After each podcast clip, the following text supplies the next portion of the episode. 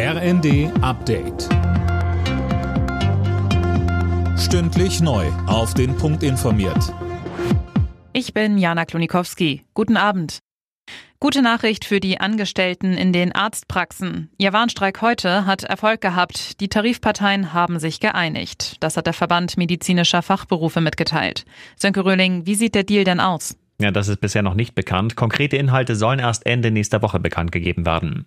Bundesweit waren rund 330.000 medizinische Fachangestellte und Arzthelfer aufgerufen, für einen Tag die Arbeit niederzulegen. In vielen Praxen führte das zu längeren Wartezeiten. Einige blieben sogar ganz geschlossen. Für den zuständigen Verband war es der erste Warnstreik überhaupt.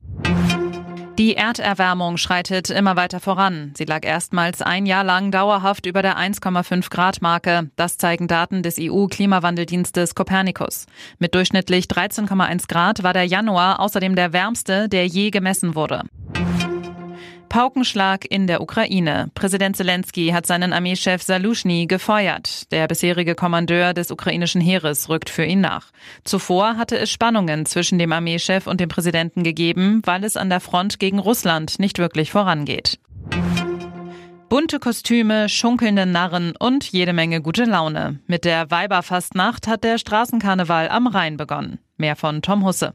Pünktlich um 11.11 Uhr .11 ging's los. Vor allem in den Karnevalshochburgen in NRW und Rheinland-Pfalz werden in den kommenden Tagen zahlreiche Feierwütige erwartet. Allein Köln und Düsseldorf rechnen mit Hunderttausenden Jecken. Die Polizei ist mit einem Großaufgebot im Einsatz.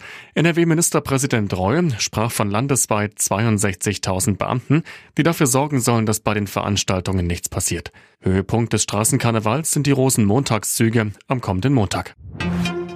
Die internationalen Fußballregelhüter wollen wohl eine neue Karte einführen, die blaue. Das berichtet der britische Telegraph. Bei einer blauen Karte muss man für zehn Minuten runter vom Platz für taktische Fouls oder wegen Meckerns. Die Karte soll wohl erstmal in unteren Ligen oder etwa dem englischen FA Cup getestet werden. Alle Nachrichten auf rnd.de